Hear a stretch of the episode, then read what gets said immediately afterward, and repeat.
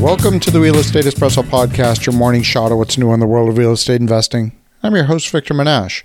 On today's show, we're taking a look at the extent to which our housing market is completely addicted and driven by the availability of debt. There are some powerful lessons to be learned from the financial crisis of 2008. It was the near insolvency of thousands of banks and insurance companies that precipitated a massive lack of liquidity in the lending market. The unprecedented bailout of the banks and the insurance companies by the federal government, and by extension the Federal Reserve, came with some very stringent underwriting criteria. Banks at that time were very reluctant to lend funds under many circumstances, and when they did lend funds, they attached a significant risk premium to those loans. In many markets, the only buyers were cash buyers, and there was a deluge of sellers who were experiencing financial distress. The balance of supply and demand tipped heavily in favor of buyers, and prices plummeted. Now, if we look at current market statistics, we're going to look at two markets today and see if we can make sense of what's happening in the current market conditions. If we look at the most recent statistics from my home market of Ottawa, Canada, city of a million people, we can see that there's some small changes in the market dynamics over the past 30 days. If we compare the month of April 2022 to the same period last year, we can see a drop in closed transactions of about 20%.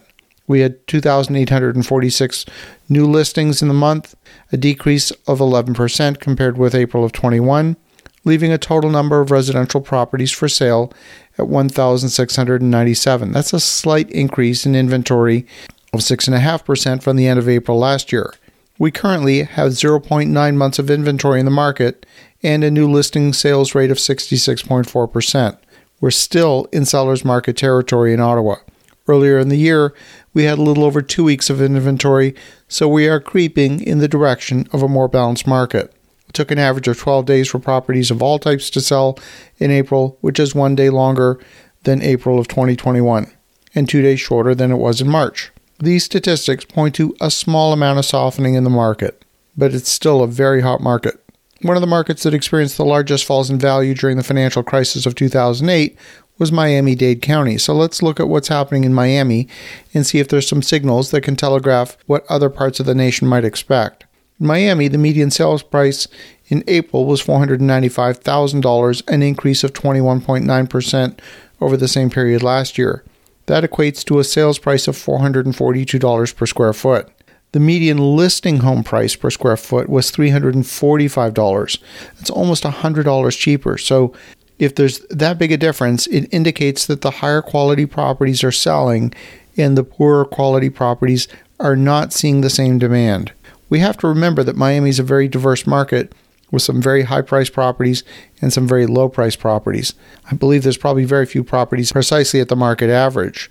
Given the overall size of the market, a very small number of properties actually changed hands in the month of April. There were only 492 sales in April, that's down from 671 in March. The current inventory is sitting about 2,500 units, which represents roughly four months of inventory. Despite the small number of transactions, the inventory fell by 200 units. There is very few new listings coming into the market, and in order to understand the market dynamics, we're going to need to segment the market much more deeply. That'll be an exercise perhaps for another day. On average, the data is starting to approach a balanced market. The average days on market was 68 days. That's a decrease in the number of days compared with the same period last year, but we need to remember that we were still in the middle of the pandemic, which could have affected sales during the traditional spring market surge. Roughly 28% of houses that sold in Miami sold above asking price with multiple offers, and 51% sold below asking price. At the other end of the spectrum, there was a significant increase in the number of properties on the market in excess of 90 days. Again, you got to remember Miami's a very diverse market. A large number of buyers in the Miami market are moving from more northern states, as well as some even coming from South America. And although the number of buyers from South America is down significantly compared with the years leading up to the pandemic, it's still a factor. In the case of both Ottawa, Canada, and Miami, Florida, two very different markets, there's not a lot of new inventory entering the market. Sales transaction volumes are down in both markets, and we're still in seller's market territory, but creeping towards a more balanced market.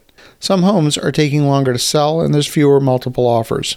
We've all known for some time that the rate of price increases was not sustainable, and the insane valuations are slowing down. We're not seeing as much activity. So, what has changed in that time? Well, number one, interest rates have gone up. People are returning to work in a post pandemic environment. Banks have tightened their lending criteria in addition to raising the interest rates. There's less liquidity in the market. The Fed is retiring about $45 billion in mortgage debt per month from its balance sheet, and mortgage originations are down by a third. The biggest decline is in refinancing. Refinance activity is down 8.42% from last quarter and down 50% from a year ago. Purchase originations are down 3% from last quarter. I'm hearing reports of predictions of a housing bubble and of a major real estate correction, but I'm not seeing any of those signs as of yet. We can come to the conclusion that there are several real estate markets. There's no doubt in my mind that the availability of credit is a major factor in demand and a major factor in asset price appreciation. And this is something we're going to continue to examine very closely as we're starting to see signs of what looks like changing market conditions. As you think about that, have an awesome rest of your day. Go make some great things happen. We'll talk to you again tomorrow.